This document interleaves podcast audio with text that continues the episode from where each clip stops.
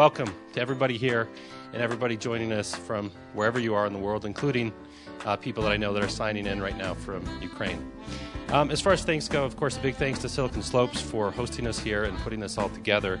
Uh, but there's a lot of people that uh, I want to mention as well. The uh, Consulate of Ukraine in San Francisco, of course, we've got Dimitro here, it's our Consul General.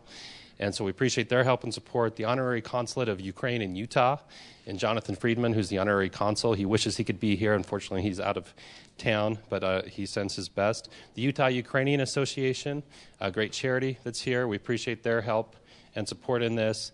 Um, I want to specifically call out Michael Wolstenhume and Spencer, and I want to say your last name right. Fund, did I get that right?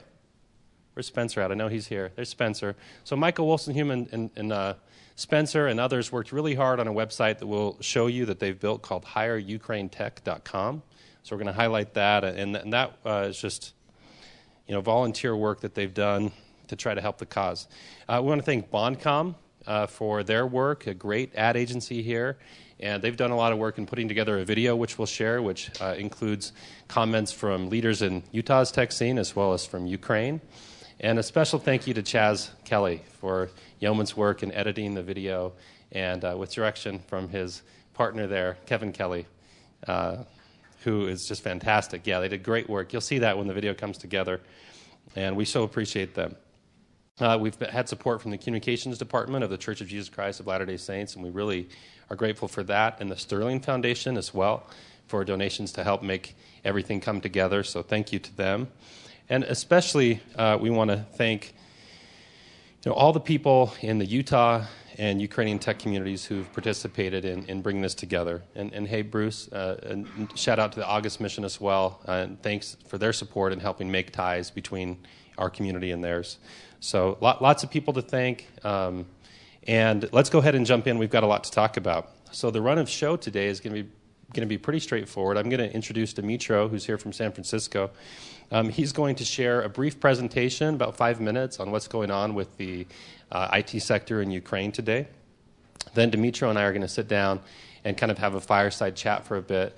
We'll, we'll share a video then and some um, resources for ways people can get involved. And we'll have a brief um, period of time. It's going to be short for Q&A with the audience. So if you've got a burning question, be ready. We're, we're definitely not going to get to all the questions in, in that uh, time that we've got. But Dimitra and I will stay here as well for uh, you know about a half an hour afterwards if there's other things you want to talk about.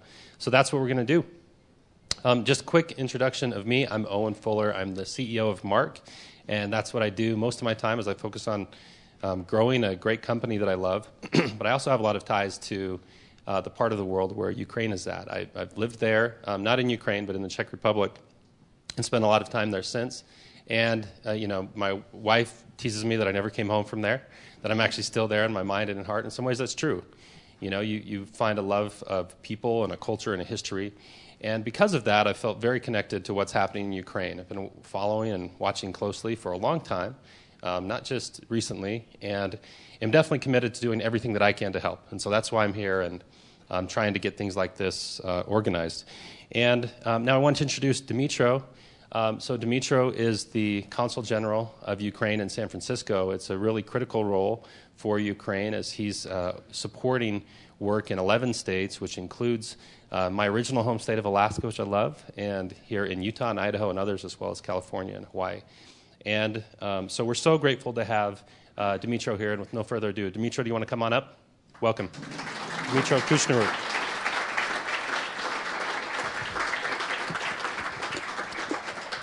And, and as I mentioned, Dimitro, if it's okay, we'll go ahead and just get started with your presentation. Is that all right? Yeah. Okay. Just, yeah. Hello, everyone. So, uh, first of all, I would like to thank thank you all very much for coming, uh, because if you came, I, I believe you're not just came out of interest, but because you care, you want to help support Ukraine. Of course, the Ukrainians who are here, of course, as well.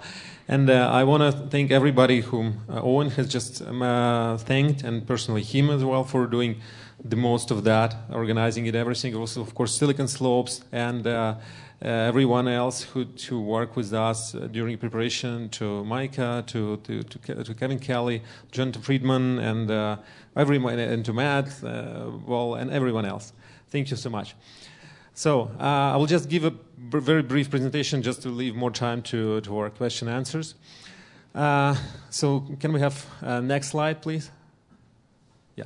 So Ukraine, um, Ukraine in tech, uh, Ukraine has always been quite successful, and we believe Ukraine is number one in Europe, to be honest. And uh, we, Ukraine has always been a major IT hub. It, in the IT services, tech services take about 40% of our all uh, GDP. And uh, we have been showing 25, 30% growth every year. And uh, all the income from IT and tech services is about 6 billion per year, which is significant for Ukraine. And that comes mostly because of our very talented Ukrainian developers, engineers. So we have about 300,000 of them in Ukraine with a great education. Next slide, please. Um, and of course, that's that's why Ukraine was ranking. Ukraine Tech was ranking very high in all those uh, international rankings, like in digital technology and outsourcing destination in Europe, number one, and the number one in many, many different other rankings. Uh, next slide, please. Uh, and uh, the, specification kind of of our IT sector is that 51% of our companies are service companies providing uh, software and uh, different other uh, engineering services. 33% are both service and product company, and 16% are product company. And those areas in which we have been working closely with the United States, for example, with are where the e-commerce, banking, fintech, and other industries as well. And we have about 5,000 companies altogether. Next slide, please. Uh, yeah, so our uh, export, as you can see probably in this, uh, it was growing from uh, last four years. And our biggest destination of services was the United States. So 40% of our scope of uh, IT services provided was the United States. That's why Ukrainian companies are experienced in working with the US. We understand the needs, we understand the specifics, how, how it should work. That's why we believe uh, Ukraine is a great partner, Ukrainian IT companies are great partner to work with for United States companies and for Utah companies in particular. Next slide, please. Uh, yeah, so as you can see, even this year, Ukrainian tech has shown a lot of resilience. So even like January, February, that's the two months before the war, and the last, and the months which come after, there was still uh, uh almost the same uh, scope of uh, the um, work that has been provided and the number of export volume has remained pretty much the same. That's because of the contracts which have been uh, done before the war and the companies were executing it, completely doing that, uh, fulfilling what they have to do. And even uh, the prospective growth this year is about 13%, even despite the war. Next slide, please. That's because the, all the companies have shown uh, there were business continuity plans. They were adjusting. They also shown a lot of flexibility and strategy given the circumstances. done the relocation of teams uh, to save people and many other things. Next slide, please. Um, yeah, so as for the Ukrainian tech in face of the war, about 88% of the companies, they keep working, absolutely keep working. 9% of the staff of the companies have joined so-called cyber force percent, uh, they joined the armed forces of Ukraine. Next slide, please. And uh, these are destination of the relocation, which has been done, as you see. There's 45 done the relocation of all the IT companies, 42 done the partial relocation to other countries like Poland, Germany, Romania, and uh, Turkey, and Spain, and Portugal. And 55 did not relocate, but they moved people probably to those areas affected by the war to those areas which have not been affected by the war in Ukraine. Next slide, please. Uh, and that, of course, provides a lot of opportunities for, so the war, even though it creates problems, it also provides opportunities. And the sectors in which we are good at right now is the cybersecurity, Iron Man tech, and military tech. And that, that provides us good opportunities. Next slide.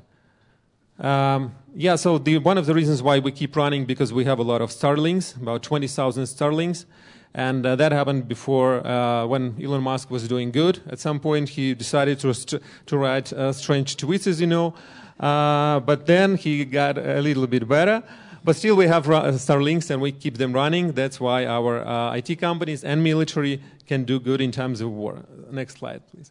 And this is the, uh, one of the most successful things what our government did in digital sphere. It's called Diia or Action. It's a government portal and web uh, and an application for a mobile phone where all of your uh, IDs, passports, uh, driving license, all of things like that are online, and you can use them without their paper version. This was especially effective when the people when lost their homes, so it was, for example, destroyed, and they lost of their documents. But it was all in their cell phone, or you could have this running from everywhere.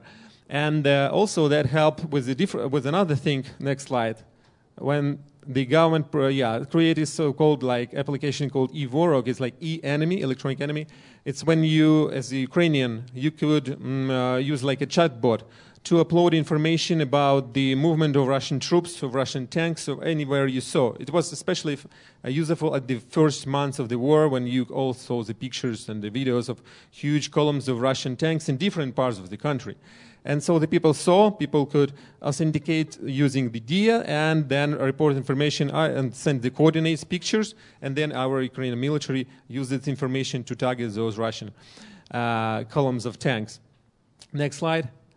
And these are the, uh, the vacuum tap uh, deep tech acceleration, which the uh, Ministry of Digital Transformation has created for different kinds of things, including the army of drones. This is the army of drones cre- uh, kind of created by uh, Ukrainian uh, government. So it's we were collecting we're collecting drones from people, also fundraising money for drones, purchasing lots lots of drones because this is a very modern war, contemporary war, which is very different from everything which happened before, and that's why Ukrainians are so effective right now. We use a lot of those drones, and we're doing that successfully. Next slide.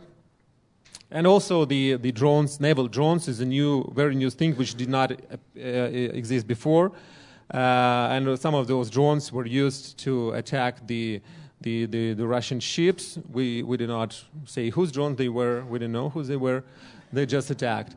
And next slide.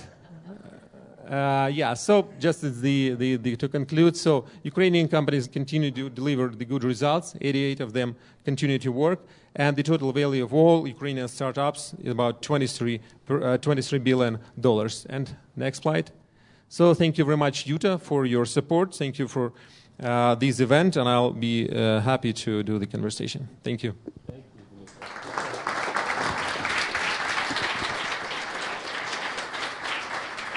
Thank you so much for sharing that, Dimitro. And um, we don't have, you know, time to cover all of the aspects of things that I'm sure the audience would, would love to talk about. But I, when I when I ask people what they'd want to know about, one of the things that people are curious about, and I'm just going to move a little bit away from just the focus on the technology and the IT sector, but just to know what's it like on the ground right there today. What was it like when the war started for you and your loved ones? What's it What's it like now? Can you just give a little bit of that picture?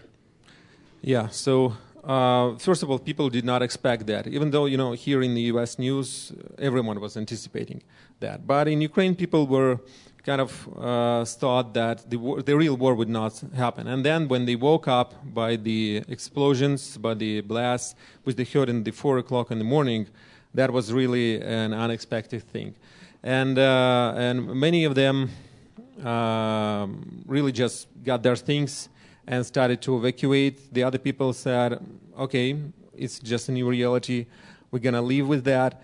Uh, and uh, when it was bad was those people who did, who did not evacuate around Kiev and those territories which were uh, occupied by Russia first two months of the war. And these were the real tragedies happened and uh, where we after had lots and lots of unfortunately dead bodies even on the streets, and there were pictures around that uh, around the world, like in Bucha, Irpin, some other places. So we have everyone has friends uh, right now who have suffered. Everyone has friends who are at the war, and we try all the Ukrainians to help your friends who are at the war. Just you try to send them what's needed uh, from all the special equipment to again drones and everything like that. So. Um, it's, it's like that. And uh, right now, the Ukrainians kind of get used to this new reality, if you can even ever say that you can get used to the war, and showing lots of resilience, of course. But unfortunately, you definitely have at least one example issue of Ukrainians when someone has died already, has been killed by Russians, and that's that's really a, tragedy. Yeah, thank you for painting that picture. And um, you know, we we know that today winter is coming. There's been these big attacks that have been focused on the uh, energy in Ukraine. And so I'm just curious, how would you describe the biggest challenge facing Ukraine right now in this environment? Yeah, so the biggest challenge right now, exactly as you mentioned, is the energy. Because on a battlefield, uh, we have been Ukraine has been quite successful last month in uh, regaining control of the territory. So, as for this moment, we managed to get regain control of the 50, 55% of the territory which Russia occupied initially in the first weeks of the war. And the biggest challenge right now is the attacks on the energy infrastructure, on the power grid, because Russia, while losing in a battlefield, switched to attacking our uh, power grid, power infrastructure, to just to make Ukraine. Uh, they hope that Ukraine will surrender because of that, but. Uh, and Ukrainians are suffering because of that. Let's let's face it, uh, that's true. There are power outages. They are usually according to some schedule, but of course, people are, are not happy and cannot be happy with that. I, I even cannot imagine, I don't know, like the United States, something like this, how people would, would survive. Probably they would not. Uh, but Ukrainians really got uh, um, really resilient with that.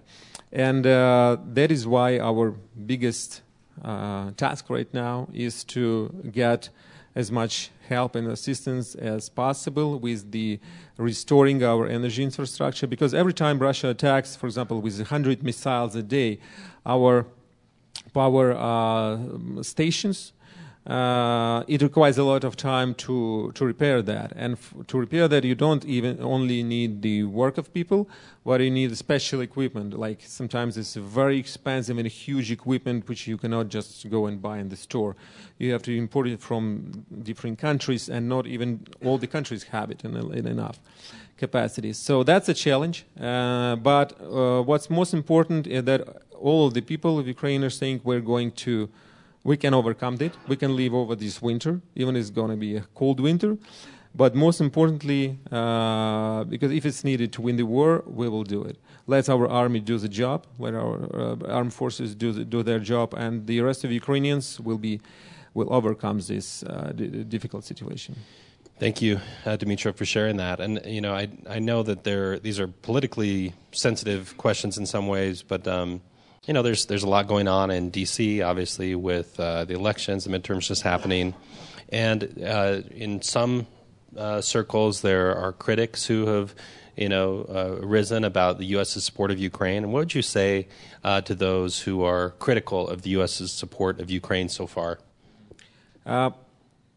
You know, like right now it's, it's not only about support to some country called Ukraine, right? Mm-hmm. This is the, uh, the, the, the main purpose of why this help is provided is because there is one country who just attacked, the other is killing people. Yeah. So I guess the United States, if we're talking about the help from the United States, has always stood for such values as human life, human rights, uh, freedom. And right now, Ukraine is this place where uh, these values are being attacked. So by providing help, United States is basically helping save people's lives, uh, helping save civilian lives. Uh, the life of children, because in this war, almost 500 children have been killed and twice as much were injured. And uh, so I, I, just can't understand why it's even a question how you, why should you help? And why the life of Ukraine, uh, of the people, for example, uh, in the, just across the border, uh, where there is NATO, right? Are uh, value more, and there is no question the help should be done. And just across the border, 10 kilometers from there, there's Ukraine, which is probably not a member of NATO right now, but the life, the, the value of the human life is the same, right? So I think it's uh, uh everything should be done to help so, uh, save those lives. And this help has been effective. It helps. It helps to fight uh, Russian aggression. So again, as I mentioned, Ukraine is successful in doing that. And uh, you know, and Russia is openly saying that the United States is the enemy right now. NATO yeah. and the United States is the enemy. So if we Ukrainians are fighting against your enemy and doing it successfully, so provide us everything we need to do it, because like the enemy of the, your enemy is your friend, and you, you can always count on Ukrainians to to do this. That's why I think it just has to be uh, not only continued but increased, because everyone is in Ukraine is expecting that. And this will help protect the freedom and some such important human uh, values for uh, which are the same for Ukraine, for the United States, and for all the civilized world.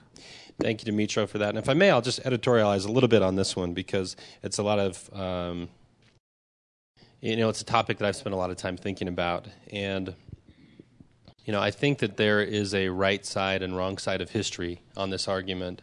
And I'd really encourage anybody who is wondering about this to, to think about that point. I think sometimes people get lost in little elements like, is it reasonable to say, yes, we should have good oversight on what money we send to Ukraine and how we support Ukraine? Sure, I think that's reasonable. I think it's reasonable to say that you know we need to make sure that we're building support among allies and not just going it alone because uh, the U.S. can't just bear all the burdens of this kind of thing. But we need to you know be leading a, a global uh, network of countries and people who love freedom and are supporting the cause. I think that's totally reasonable. But I, I do know people. I mean, I, I have talked to them that I uh, that I can only describe as being either. Um, pro Putin or pro Russian or, or even maybe just pro appeasement in this case. And I would just tell you that you're on the wrong side of history. And that's, that's been, um, you know, when, when, when freedom is challenged, like it is, uh, there's a choice for the U.S. Are we going to be the leader of the free world or not? And if we don't lead out there, that seat is empty. No one else can lead it. There's no one else with the power, with the capability to be that leader. And so, certainly, with the contacts that I have and people that are in elected office, I'll continue advocating every way I can to give Ukraine what they need to win. And there's an intellectual argument about that, which you can also get into things about. You know, China has described its friendship without limits. Some people say, well, China's the U.S.'s number one geopolitical foe right now. And I'd say, yeah, and, and they're tied at the hip with Putin and Russia. And, and so there's those intellectual arguments, but much more important to me is what you talked about are we are we cre- are we going to be building a future for our kids where we say it's okay if you have nuclear power that you can just go to your neighbors and just start killing people? And and what what precedent does that set for the future of our world and for our kids and for all kids around the world? So that's you know my comment on that. Um, thank you, appreciate it. So. You know, Dimitro, sometimes in these situations it's hard for people to visualize the end of war like, how does that happen? And, and, and it's, if you can't visualize it, it's hard to work towards it. How would you describe a potential ending of the war? What does that mean? Well, uh, our President Zelensky, during his uh, his speech to the leaders of the G20, or we, we call it now G, G19 summit, which uh, where the President Biden also went to, uh, uh, he said that we, we propose uh, our kind of conditions for for the end of the war and those are and President Zelensky decided to do it publicly, right? So we're not going to negotiate with with Putin with Russia like unofficially and make some trading of something. No, he said it like publicly, and there, those are the 10, uh, 10 most important things. I, would would not go into details because it's so long, but most importantly is the radiation and nuclear safety. So no one is allowed, and will never should be allowed to threaten the with the nuclear blackmail the world and they will create the food security, energy security, uh, release of all prisoners, uh, and then the should be implementation of the United Nations Charter and respect to territorial integrity and uh, sovereignty of Ukraine and, and as to any other states and withdrawal of all Russian troops, the basically number one uh, demand from all the territory of Ukraine. And uh, of course, it's the justice, so punishment for those who committed the war crimes. And uh, there were lots, lots of war crimes committed by uh, Russian soldiers in this war and their command. And the prevention of uh, further escalation and uh, the guarantees that this will not be repeated in future. So the most important for us, we were, we're ready to, to do these public negotiations, so to say. Uh, but the requirement is that Russian troops should withdraw from our territory because they invaded, and uh, like it happened last time in, in, the Second World War, the, the only end for that sh- should be that the, the, the aggressor should be brought back to his territory, and that's a realistic uh, how the war will will end. And uh, our prognosis the next year, next year it should be it should end with this or other way. Thanks, Dimitro, for sharing that vision of, of uh, how this can unfold. So let's get back to talking a little bit about uh, more about ties between the Utah community and Ukraine, and and let's talk about what it means to rebuild after war. What does the future of Ukraine look like, and you know, and with IT as part of that? Yeah. So uh, because the significant part of Ukraine was uh, damaged or destroyed by Russian attacks, by Russian uh, bombs or uh, missile attacks. We believe that even though it creates huge problem, but it provides opportunity to build like a new Ukraine mm-hmm. Uh, without using this old uh, approach of to building to technologies, but using the, the, the new technologies, especially, for example, again in energy. All right, so uh, our um, energy system was a little bit outdated before. And now we're kind of, during the war, we're already rebuilding it in a more decentralized way. And to use, we, we will use more uh, renewable technologies. Uh, so not depending just on a grid, well, more depending on a, on a solar or um, on a wind. Uh, actually, we had we had the solar and wind uh, power stations in, in Crimea, which was occupied by Russia, and in the south of Ukraine, where now we're regaining control of. So this provides opportunities, and we know that there are lots of uh, uh, Utah companies, at least many of them, who are quite successful in that, and we really think it's a chance for them to use these technologies in Ukraine mm. to like it's a huge way of, um, field for testing how they really can work how they can really work in, in different uh, circumstances. And uh, this will be like a really potential to, to, to cooperate between Ukraine and Utah in this sphere.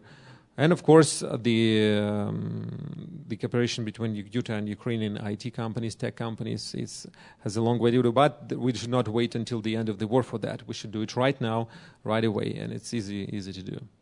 We appreciate that. And I know in a, in a minute we're going to go ahead and cue up a video that is this video that has voices both from the Utah tech community and from Ukraine.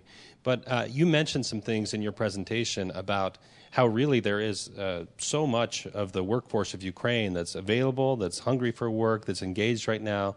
What would you say about uh, that aspect of, of how, how much of the workforce, and particularly in IT, is engaged?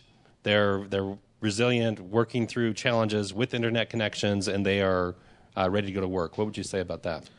Yeah. So, uh, the first of all, Ukrainians um, have always have worked for a long time. For we have clients in United States uh, and Ukrainian IT companies have worked for, for Google, for Facebook, for, for, Meta, for Amazon, for all the big big companies.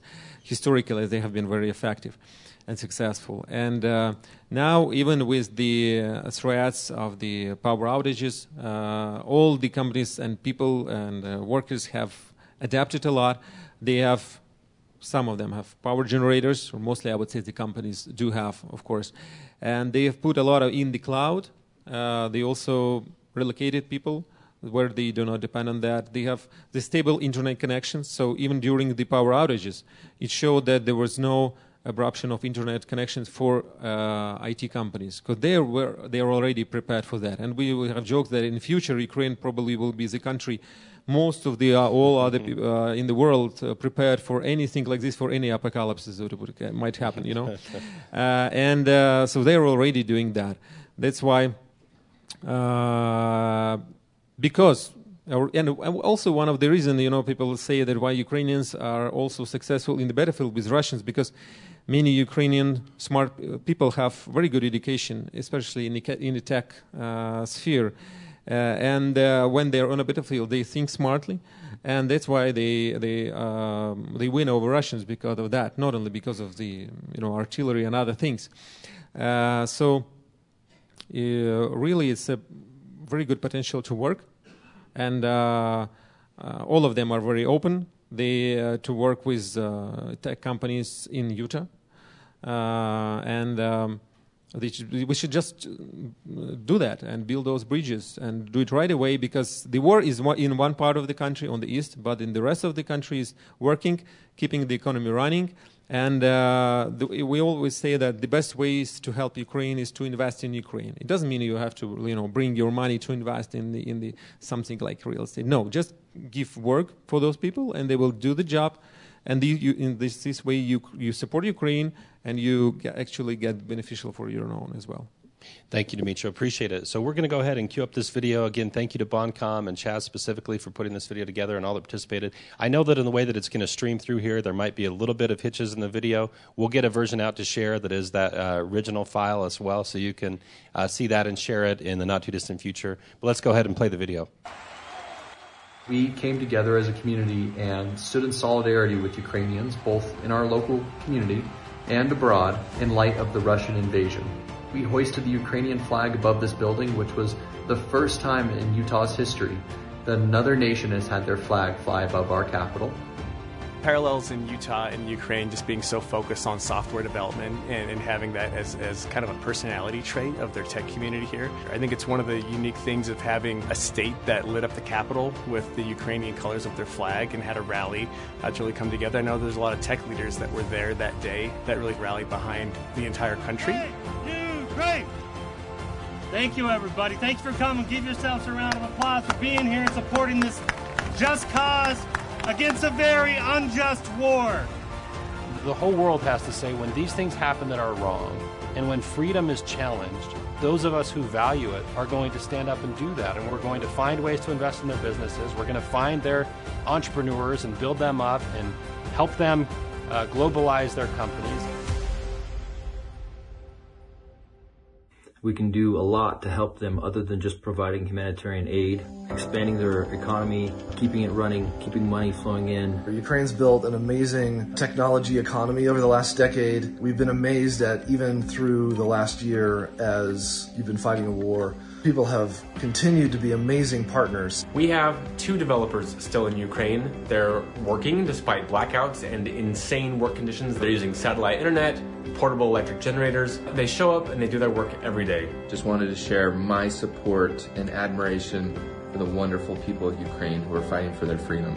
We pray for you. We think about you, and I admire all of your courage. I went there about 10 years ago and I conducted research. I fully immersed myself into this country and I learned so much. I love it. It is beautiful. And I just want to say that I support and care about you. So, the great thing about using Ukrainian developers, highly skilled, very proficient, great work ethic. They always deliver, and they're skilled people that are willing to do good work. We just want the people of Ukraine to know that we see you, we hear you, and we absolutely stand with you. We stand with our friend and teammate Alexander, his family from Kharkiv and all of the Ukrainian people. We hope that peace and prosperity and justice come soon for Ukraine. Just wanted to send a quick message of love and support for our brothers and sisters and friends there in Ukraine, especially for those in the tech community. I just wanted to share a message of amazement at the resilience and courage you all have shown through the most adverse conditions. We've all been so inspired by the last few months and if success in technology requires beating the odds, every venture dollar in the world should be going to Ukraine right now. My love, my support, my thoughts, and prayers are with the great people of Ukraine. Thank you, and please join us in helping that marvelous country regain its freedom and its glory and liberty. Ukraine has long been known for their expertise in software development, and they are hungry for the business. Uh, it might feel a little scary to start working with the Ukrainian people in a time of uncertainty. But our experience has been that they have done amazing work and that it actually raises the conscience and the values and the emotional intelligence of the entire company.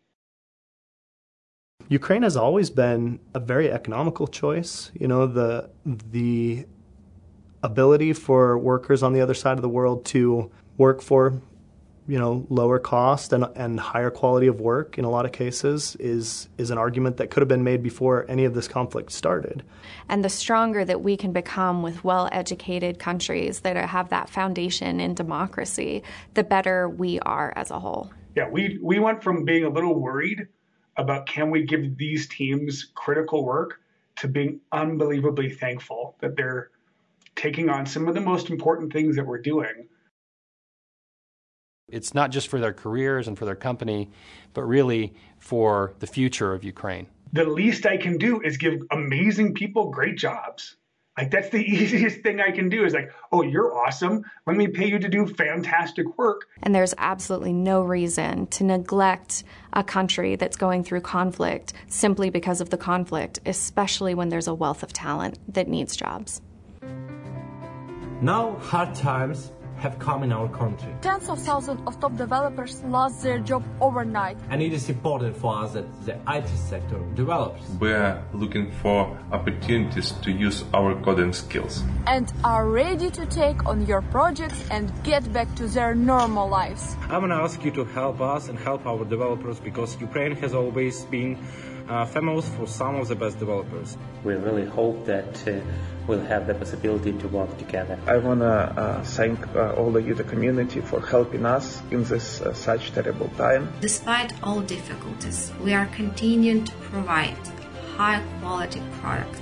We are all highly motivated to develop our own country and make it a better place to work and live. I'm Ukrainian and I'm ready to work with Utah Tech. During these tough times, I wish all Ukrainians to stay strong and united. Thank you, Utah and Silicon Slopes, for supporting Ukrainian software engineers. They are really appreciated from the bottom of our hearts. And I hope more and more companies will have a chance to work with talented people of Ukraine. So contact us and let's do this. Slava Ukraini!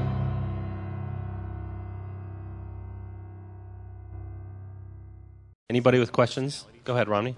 A lot of us are interested in knowing how we can help. So, by way of, I know through partnership with August Mission with Bruce, that companies are donating products that are being shipped over.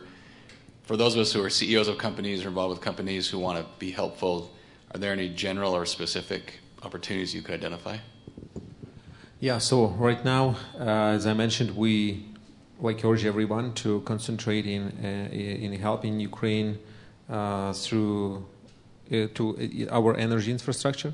So that means, uh, like the easiest way would be to help if you do, if you're thinking about donations. Uh, to to do that, to yeah, of course we, we support the August mission as well, and um, right now also the Ukrainian uh, Association they have launched a product a pro project uh, where you can donate to them, and this will go specifically the donations to purchase the power generators, which will be then sent to Ukraine, and they will be provided to those who cannot afford to buy them uh, themselves, like to hospitals, to our schools, like to all those all those kind of things. And uh, our idea is to to do, to get collection uh, donations for at least 50 of those power generators. That will uh, really make uh, make a huge difference. And this, uh, of course, for the um, for the companies who are not only considering donations but who want to help in a different way, is just as I mentioned, please hire Ukrainian tech companies who will do the job for you, and you will, in, in such a way, you will provide the money to Ukrainians who will do put it in the Ukrainian economy. You uh, do the you provide work for people who uh, go and buy food, and you kind of support all, everyone. So that's like a mutually beneficial way of doing so. So I would say there are two two ways of doing that. And I would just add, I'm going to share. Uh, hopefully, I don't um, cause any problems for the IT team. I know they're working hard on the, the video, but I'm just going to see if I can get any screen mirroring on here. Um, it should um, come up. So this is uh, hireukrainetech.com. This is a website that uh, I mentioned Michael Wolstenholme and others have built uh, as volunteers. And this is a great website that, that features a whole bunch of these Ukrainian uh, companies that are open for work, open for business. They went through a process where they looked for these companies online, found ones that were, um, you know, functioning, communicative, and uh, have a lot of information about them here. And then there's a spot at the at the bottom of the site where, if you know of any that were missed, people can actually fill out this form. So, shout out to our friends in the uh, Khmelnytsky how did I do? Pretty good? Good enough? Region, Oblast in uh, Ukraine, who particularly we've worked with in populating a lot of this and others, so we really appreciate that. Um, but uh, you know, th- this is a great resource to go to if you're a, a Utah CEO and you're looking to um, hire some people in the uh, tech realm in Ukraine. And we'll keep adding to that. So thanks again to Mike and his team for doing that. And um, then I wanted to just also highlight uh, when you asked in ways to help you know, we're, we're really focused on this, this first point of uh, connecting uh, more uh, of the tech communities together. But there is this Utah Ukrainian Association, a 501c3 that Dimitro mentioned. This is their website, which is utahukrainians.org. And that's a great place to go. You can donate there, and the donations for the next two weeks will go uh, just purely towards this uh, energy needs that we talked about. So if you feel inclined there, um, I think those are two great ways that you can um, get involved right away. So I, I, would highlight both of those in uh, ways to help. Great question. Other questions? Yeah. Go ahead. Thanks. Uh, do you, either of you know of any efforts that are happening here in the U.S. for the 100,000 plus Ukrainians that are now here that are looking for work in terms of coordinated efforts, helping them with language, develop skills that they can then take back to Ukraine after this? Yeah, so um, there is a number of Ukrainians who arrived to the United States after this initiative was first announced. Then it took some time to finally start being realized through uh, United for Ukraine program, so-called U4U, when the U.S. family has to sponsor uh, and support the family coming to to United States. And uh, many of those, I mean, they're distributed around the country on the East Coast, here on the West Coast, and to Utah as well. And uh, they, they, they, they can apply for work authorization. It also takes a long of time to be honest. Uh, we as a consul have a lot of like complaints from people about that, mm. but that's something which the federal government can only do. And uh, but uh, so the, the difference maybe between Ukrainians and some other people coming, the Ukrainians do not want to receive like the benefits from the country, from the state. They just want to start working immediately, just to be independent. But not all of them can because of those uh, bureaucratic constraints. Mm-hmm. Uh, but again, I, I, know that in Utah, and uh, the, the governor is doing uh, has provided the conditions for them to do whatever. It depends on the state level. Uh, for them to be integrated and uh, to feel themselves not like a guest, but as a you know, okay, and I guess in a, guest in a positive way, mm. and and. Um, but all we in Ukraine will expect these people, as actually mentioned, right, to come back, to come back after the war will be over, and to bring all those good friendship relations and uh, with Utah ties, and then build business together, uh, do other positive things, and um, learning language is what happens already. Uh, I know that there are initiatives here and in the other states as well. And we want to thank the Utah for, for the support to Ukrainians who have come here for, after the war. Yeah, of course. And, and in Utah, I would highlight uh, Jonathan Friedman, who's the honorary consul of Ukraine in Utah.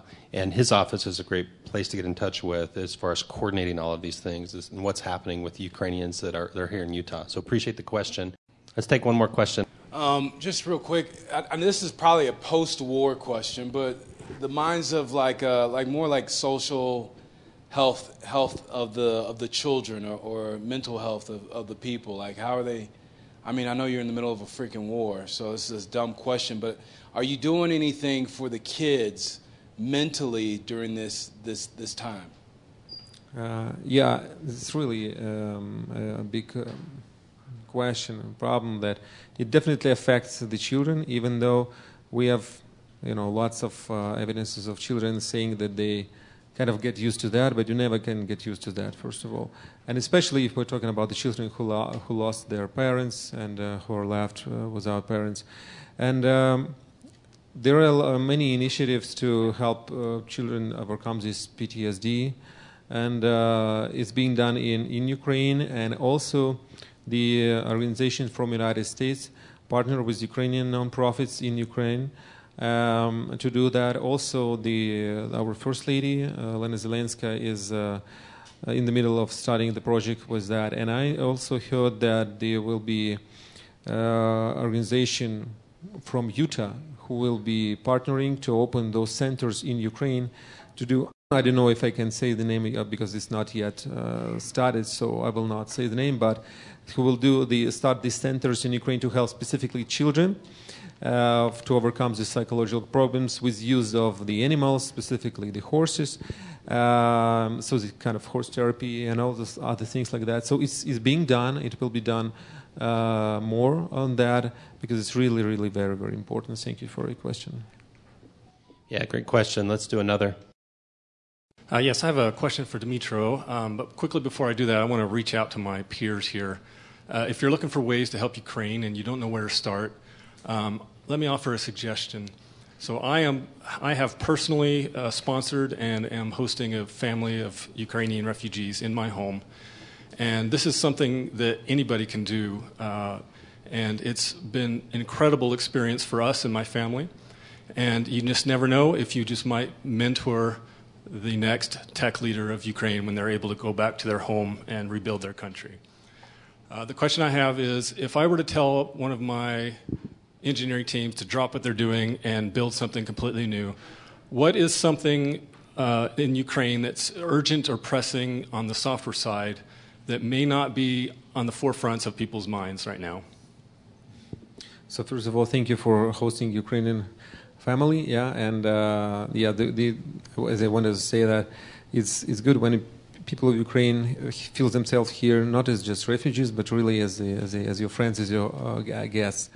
And uh, um, you know, Ukrainian IT uh, startups, companies uh, have been very closely engaged with the uh, Ukrainian defense and helping develop new technologies.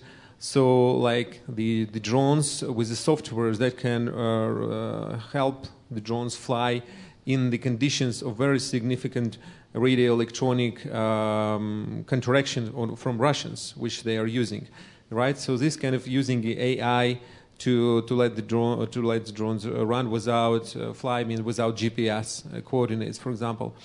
Uh, so this is the one of the one of the directions where the software can be used.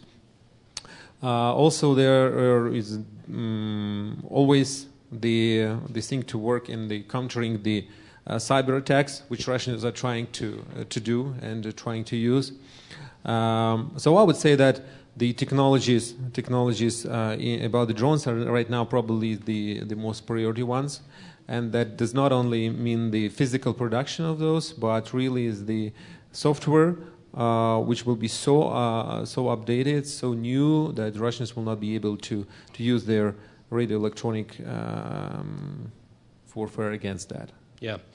And it, I, have talked to some other groups in Ukraine about this as well, and, and they certainly said just what Dimitro has. I just add there's a lot to do with the removal of mines as well there's big concerns about that. Where in these places that were occupied, there's huge, uh, you know, whether it's mines or then other sorts of things that would be dangerous for people when they come back. And the removal of that as part of the rebuilding of Ukraine is another uh, piece that I've heard about. And there are groups that are in the Ukrainian tech community that are doing hackathons around these things. So people that are coming together outside of their work hours that are the tech community saying, yeah, uh, man, how can we figure this out? How can we solve this problem?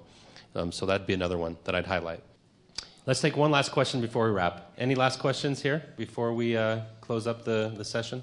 Hello, yeah. So first of all, thank you for hosting this event. Appreciate yeah. Owen your efforts. Appreciate Dmitry for coming all the way from San Francisco. Just a quick follow-up question to the uh, earlier asked question about employment for Ukrainians. I know there is some uh, number of Ukrainians that are already in Utah, and they do have work authorization. And um, mm-hmm. it's been uh, it's been challenging time for them because um, they have to adjust to the culture, to the, a lot of um, other things, just having a new life temporarily in the United States. But uh, I want to see uh, specifically Owen and asking you if you think that uh, maybe Silicon Slopes could in any way help those Ukrainians that came here temporarily with assisting them in um, some workforce efforts.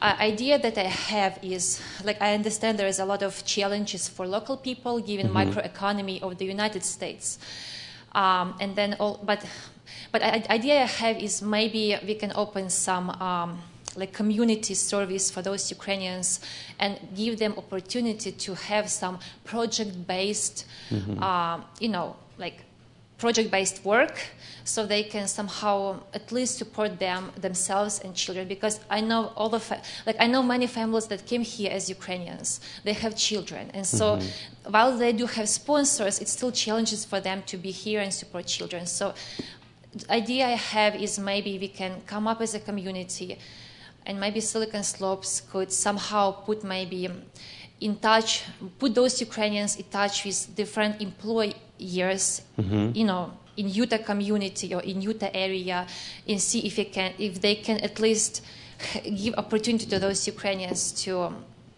work on different projects because it's temporarily so they're not looking for a long-term uh, perspective but at least maybe some project-based um, you know some part-time uh, work involvement that would be great. Just see your insight and your idea about that. Yeah thank, you for the question you. yeah, you. bet. Thank you. Great question.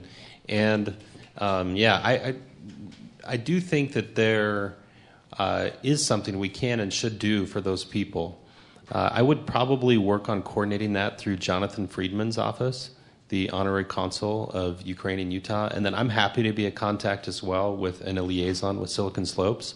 So if, if you'd like to connect with me to talk more about that, if you know people in that situation, and let's see if maybe there's, I, I don't know how big the group is, but I, I've had personally some folks reach out about that who just know that I'm involved and I care, and they've said, hey, we have this family that's here with us right now. They're looking for work. So whether it's in kind of one off situations or it becomes more of an organized effort.